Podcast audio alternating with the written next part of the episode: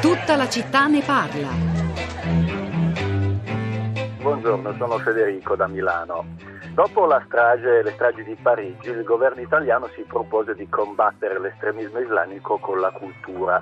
Ecco bene qua, i nove, i nove macellai di Dacca erano coltissimi, quindi eh, questo teorema più cultura meno, meno terrorismo islamico non funziona.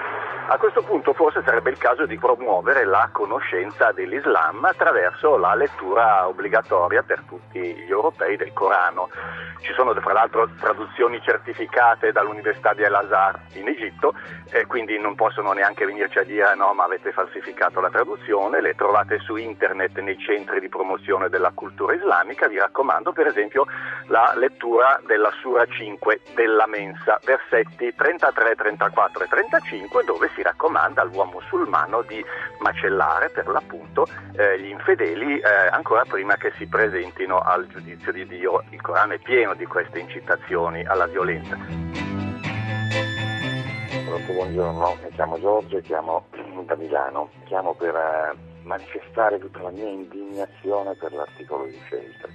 Io non credo che il turpiloquio faccia parte del giornalismo e non credo che neanche le menzogne facciano parte del giornalismo perché la, le due comunità, eh, ieri ho sentito alla televisione, musulmane, hanno condannato questi atti. Sono Filippo da Velletri. Vorrei far notare come forse si pone troppo spesso l'attenzione e l'accento sulla questione religiosa e non si va tanto a guardare quelle che invece sono le motivazioni sociali più profonde che poi spingono queste persone alla violenza e al risentimento. Eh, a questo proposito vorrei ricordare che tre anni fa a Dacca crollò una fabbrica e provocò la morte di 1129 persone. Queste ad esempio sono questioni che provocano un forte risentimento nelle popolazioni.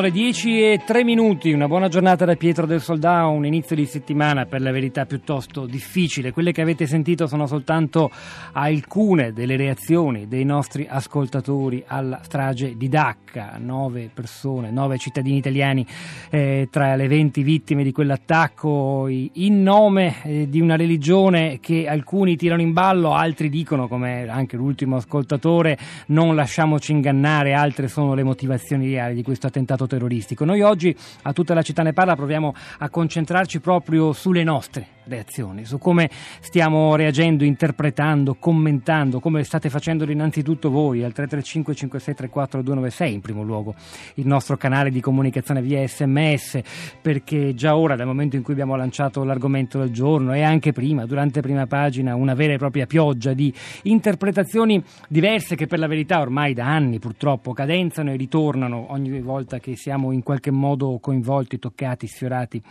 eh, colpiti a morte da un attentato terroristico di matrice islamista. E noi cercheremo di dare innanzitutto conto dell'ampio ventaglio delle vostre reazioni e della grande paura che si sta diffondendo nella società italiana, una paura di cui abbiamo potuto avere testimonianza anche nei giorni scorsi, quando per esempio giovedì abbiamo parlato di quella operazione di recupero in mare di un relitto con i corpi di centinaia di migranti naufragati nel Mediterraneo l'anno scorso, eh, ci si è chiesti se ne valeva la pena oppure no e tanti ascoltatori, sorprendendoci un po' per la verità, hanno reagito all'insegna della mancanza di empatia o di solidarietà nei confronti di familiari africani di quelle vittime migranti. Ebbene, eh, ancora eh, continuiamo a, a, stare su questo, sulle, sulle nostre reazioni, le sensazioni, i sentimenti, le idee anche con le quali cerchiamo cerchiamo di diradare una nebbia, una nebbia difficile, spaventosa, che evidentemente avvolge questo mondo globale e sempre più complicato, difficile da capire. Il numero di sms ve l'ho già dato, ve lo ripeto, 335 5634 296 e poi come sempre, oltre alla nostra diretta radio, c'è il nostro blog, la città di radio3.blog.rai.it, dove Florinda Fiamma, Sara Sanzi hanno già pubblicato alcuni materiali utili per arricchire l'ascolto, tra i quali un paio di articoli che vale la pena di menzionare internazionale sin d'ora, poi li potete andare a leggere sul giornale. Un articolo Innanzitutto di Vittorio Feltri, eh, di nuovo direttore di Libero da qualche tempo, che su quel quotidiano stamani ha scritto un pezzo che vi potete immaginare dal tenore piuttosto, piuttosto duro, eh, magari ne leggeremo qualche brano tra poco, che ha suscitato reazioni di adesione o di ferma eh, repulsione come nel caso dell'ascoltatore il secondo che avete sentito nella nostra sigla di oggi. Quell'articolo lo ritrovate sul nostro blog così come ritrovate anche un'analisi uscita su Repubblica dell'ambasciatore Roberto Toscano che è collegato con noi. Toscano, buongiorno e benvenuto.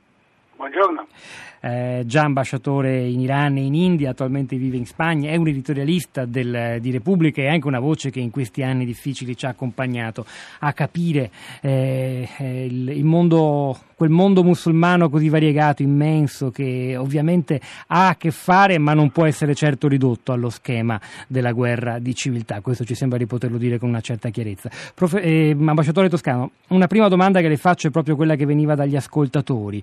Eh, di nuovo ci si divide su di fronte a un attentato simile, è una guerra di religioni oppure la religione non c'entra? Dove ci dobbiamo collocare di fronte a queste due posizioni estreme? Tutti i fenomeni storica, che hanno pesato storicamente sul, sul, sulla vicenda umana, l'idea che ci siano dei fattori unici che spiegano tutto è culturalmente scarsa e politicamente insufficiente. Quindi dire che la religione è tutto è sbagliato e dire che la religione non c'entra è pure sbagliato. Si tratta di una miscela infernale di dati sociologici, politici, addirittura anche di politica internazionale, perché ci sono degli squilibri della, nella gestione della, dei rapporti internazionali che non sono stati ricomposti dopo la fine del bipolarismo.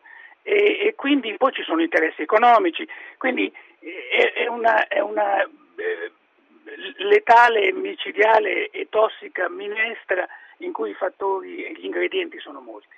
E però ma non si può dire che la religione non c'entra. Eh, guardi, questo è un tema su cui ho già ricevuto alcune eh, garbate critiche anche di amici. Dici, ma perché dici che la religione c'entra? Eh, eh sarebbe come dire che nel caso di Francisco Franco lui non era cattolico. Certo, per i cattolici per bene e, e, e non eh, sanguinari eh, era un po' imbarazzante avere qualcuno che faceva riferimento alla loro religione. Eh, quindi non è vero che Francisco Franco fosse il cattolicesimo, ma ne costituiva una delle tendenze possibili. È la stessa cosa per l'Islam.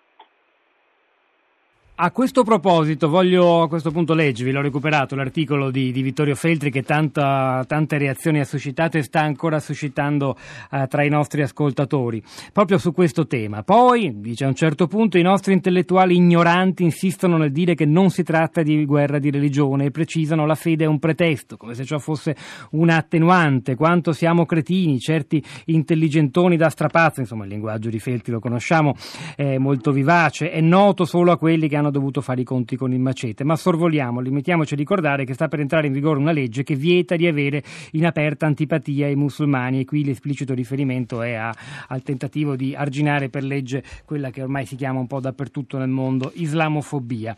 E, è chiaro che tutto questo rischia di avere delle ricadute pesanti anche nel nostro paese toscano. Non c'è dubbio.